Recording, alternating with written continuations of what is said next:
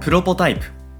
この番組は音声編集システムへの100の新機能リリースまでの過程をお届けする開発連動型ポッドキャストになるはずだった番組ですがなぜか開発は一つも進みません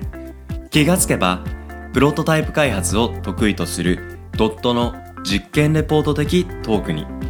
今日も進捗は順調です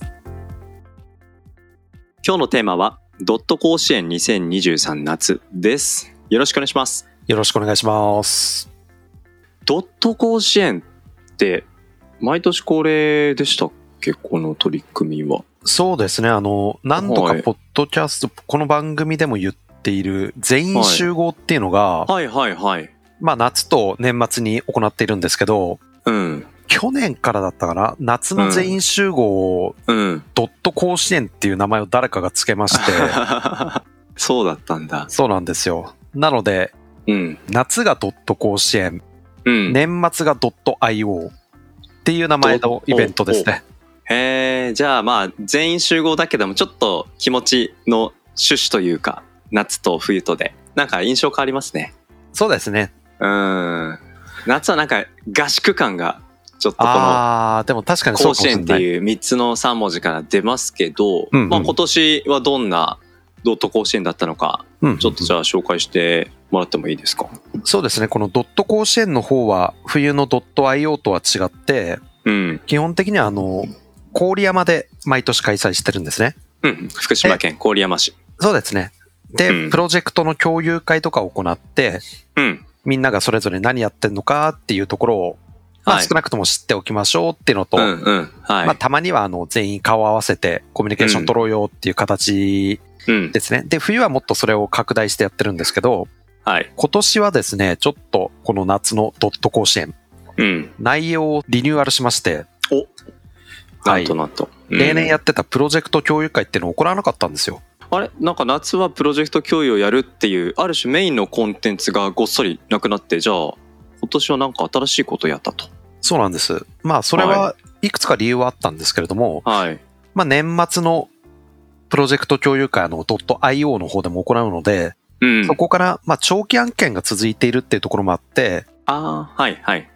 新しいプロジェクト、まあ、2、3個ぐらいだったかなっていう形なのうんうで、それよりは別のものをやろうっていう時にう、んはいまあ、結構いろいろと会社の中での課題とかっていうのもちょっとずうつ、まあ、会社やってれば出てくるじゃないですか。うんはいで、その中の一つで、まあ僕らはあの、楽しく働くっていうところをキーワードにやってますけど、はいそのスローガンっていうのがあまりにも内側向きすぎてませんかっていうところですあね。あはあはあは例えば僕らが楽しく働くっていうのは、それ単体ではお客さんにとっては別に、はあ、そうですかっていうあ形じゃないですか。うんうんでもその楽しく働くことによって、うん我々はお客さんに対してより良い価値を提供する。うんうんそれにつながるから楽しく働くなんですよっていうところの意識のとこはろいをもう一回みんなで考え直そうかと。んんはいで、それをやるにあたってですね、今回はあのう、ん前にプロポタイプ、この番組の中でもやったかなと思うんですけど、うん石井大輔先生によるですうんね、うんうん保育園向けの研修っていう事業を今、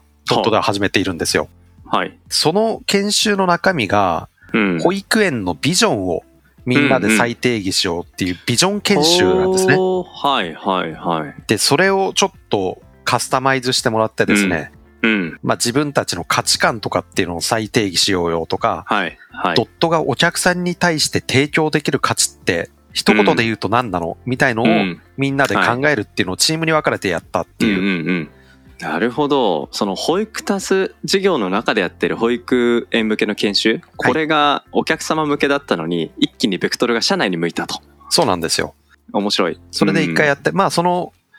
ビジョンとか、まあうんお客さんに対する価値とかっていうのは、役員が入っちゃうとどうしても、そこはいの発言が、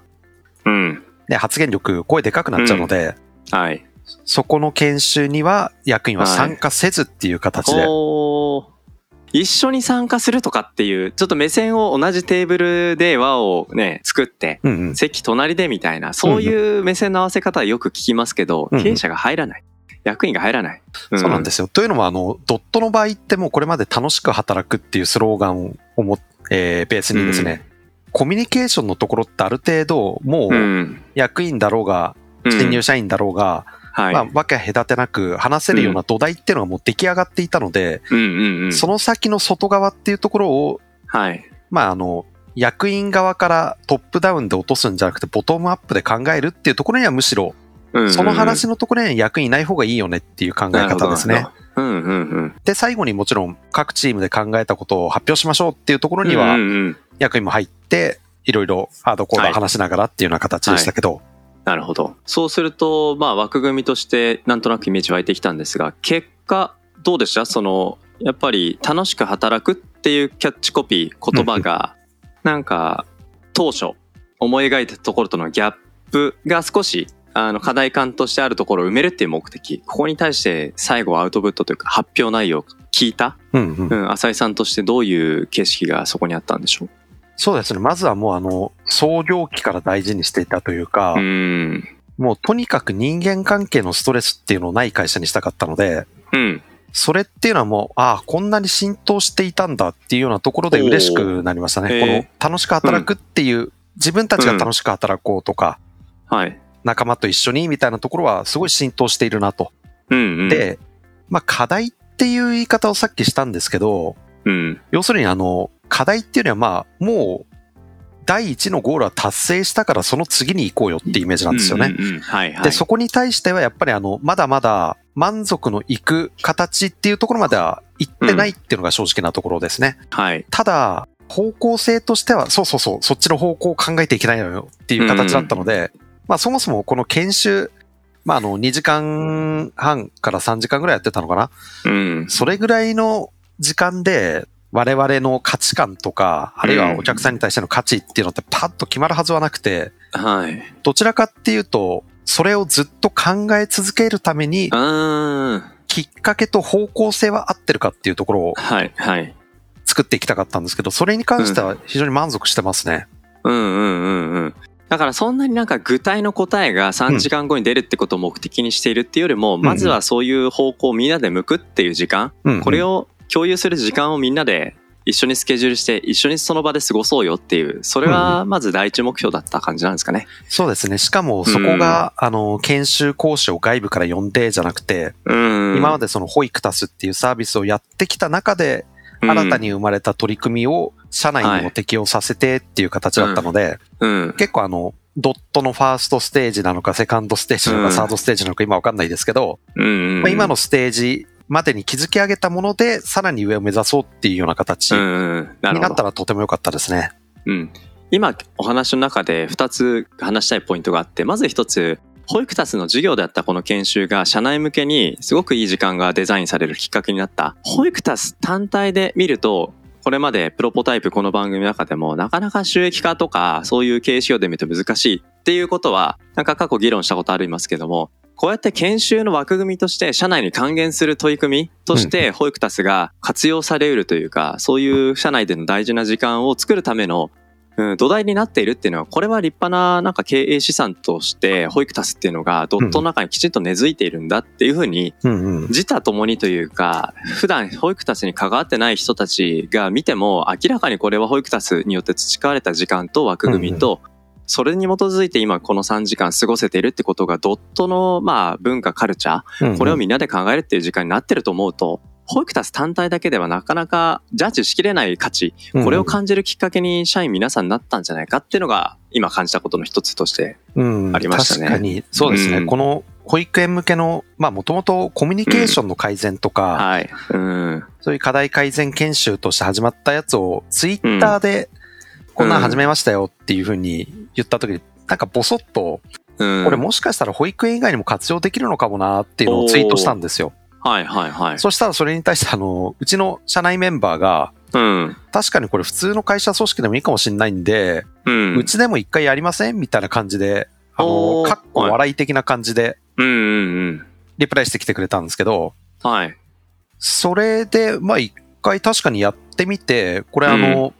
うち全然保育とは関係ない会社じゃないですか、うん本来的には。はい。うん。そこで通用するんだったら、これをうん。もっとあの幅広く展開っていうのもできるなと思ったんで、うんうんうん。やってみたらこれはいいなとはい。いう形はなので、うん、そういう喜びもありましたね。いうんうんうん。ねいや、すごくそういうことを感じたのが一つと、あともう一つ、これはもう率直に浅井さんに聞きたいなって思ったのが、やっぱ一歩上のそのステージに行くっていうこと、うん一応ベクトルとか向いてる方向の確認っていう時間にはなったものの、うんやっぱりその先に例えば、なんかどういうことのなんかステージに行けるといいかとか、そこにいくつか確定ではないけれども、なんかいくつかイメージを具体化するような、うんうん楽しく働くだけじゃないプラスアルファの何なのかっていう、うんうんうん、そこのなんか議論って、なんか浅井さんの中で今回の研修で、うんうんあ、これはなんか、あ、やっぱりいい言葉だな、だったり、これは意外な言葉として新しくメンバーから上がってきたなっていうこととか、この辺ちょっと一歩具体に踏み込んだ話もぜひ聞いてみたいなと思って。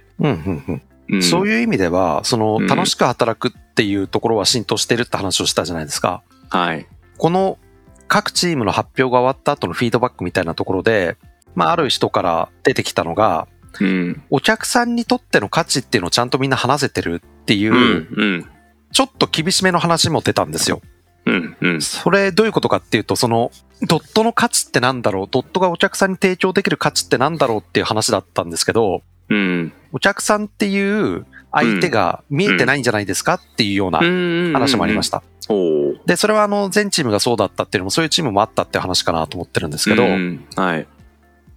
今までのその、まあ内部が楽しうんい、ス。トレスなく働くっていうところで議論終わっちゃってるんじゃないっていうような、そういう指摘があったっていうところが、僕的ににはあの、とても良かった部分というか、ああー、はい。今まではあの、基本的には、安っぽい言葉で言うと仲良しこよしうん。みたいな感じでやってたんだけど、その鋭い指摘を言っても、うん。うん。我々の信頼関係は揺るがないよみたいなところの強さああ、はあ、はあ、はあ。それを感じられたので、なんかあの、うん今まではとにかく、やっぱうりん、みんな意識のどっかに優しくとか、うん、うん。あんまりその否定的なのをしないようにみたいなのがあったかもしれないんですけど、はい。その言葉を言って OK な文化になったっていうところは、一個あの、僕の中での、ちょっとあの、うん甘く見ていたかもしれないなっていうところでの気づきになりましたね。なるほど。それをこのドット甲子園の中で、はい。確信を、まあ、深めた。うん、うんそういう時間だったわけですね。そうですね。ただ、行ったり来たりだとは思ってまうす。ん、うん。うん、うん。はい。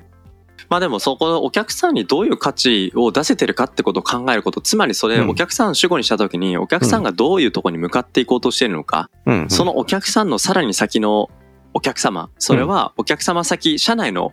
他の社員さんのこともあるし、お客様の顧客、うんカスタマー、うん、エンドユーザーかもしれないですし、その関係性においてお客様がどういうビジョンで、うんうんどういう価値をとかっていう、そういう話って、うんうんうん、保育タス研修を社内にやったっていうことで、ドットの出し得る価値、うんこれを考えるっていう枠組みと、なんかすごい近い視点な気がするんですよね。確かに、確かに、確かに。うん、だからそういう意味でまず自分たちがお客さんにどう向くのかっていうことを考えるってことつまりそれは一個一個のプロジェクト現場でお客様とこのプロジェクトのこの仕様を考えたりする過程で会話としてただ物を作るではなく作った先のお客様とうんうんエンドユーザーとの関わりこれをどう変化させていきたいのかってことに対する言葉、うん、これを考えるってことにすごく近い追体験というか疑似体験というかこれはお客様との付加価値を出しお客様にうんうんドットとして付加価値を出していくアプローチとしてすごいなんか参考になる、ううんん、型の一つなんじゃないかなっていうのは聞いててうんうんすごく思いましたね。うん。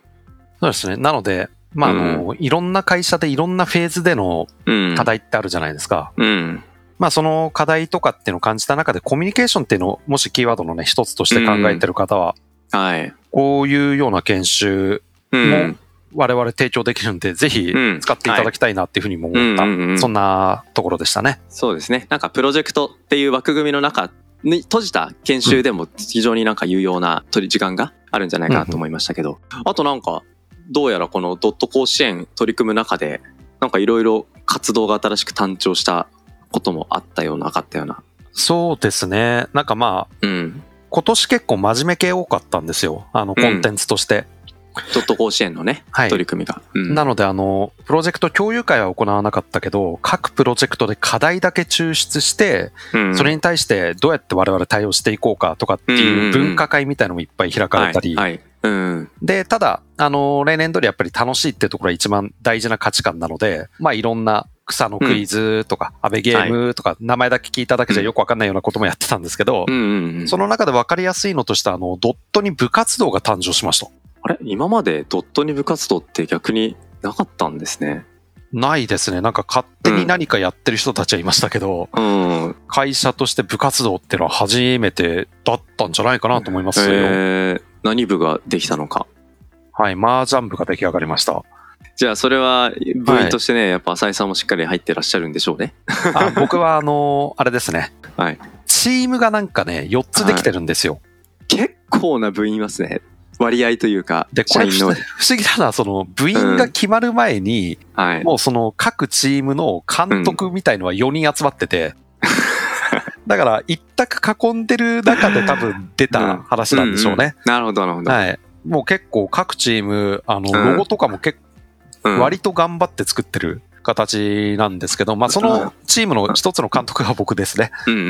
ん。なるほど。今ね、それでも合計参加表明してくれてるのが15人います から、結構な人数、麻雀やる方いますね。 あの、初心者も OK っていう風にして、ああ、いいですね、いいですね。うんジャンタマっていうアプリがあるんですけど、それ使って、うんえーうん毎週大会やっていきましょうね、みたいな感じになってま毎すね。週大会。はい。なるほど。リーいグや戦なんみかたいな形で。うん、シーズンが始まるわけですね。そうですね。熱い戦いが始まるんじゃないでしょうか。そこから生まれていくコミュニケーションとかがはい一体またどういう形にアウトプットしていくのか、ぜひまたこの番組でフォローしていければなと思いました。はい。はいという感じのドット甲子園は、まあ今年も、そうですね。あの、みんな終わった後の表情を見ると、まあ、成功、大成功と言っていいんじゃないかなっていうふうに僕は考えておりますっていう感じですね。はい。うん。いや、でもやっぱ夏っぽい、 ね、取り組みということで、なんだか夏を感じるエピソードだったかと思いますが、このエピソード配信の時期はもうもしかしたら夏終わってるかもしれないので、 はい。夏をちょっと思い出すぐらいの気持ちでお聞きいただけたならば幸いです。はいということで、今日はドット甲子園2023夏お届けしました。ありがとうございました。ありがとうございました。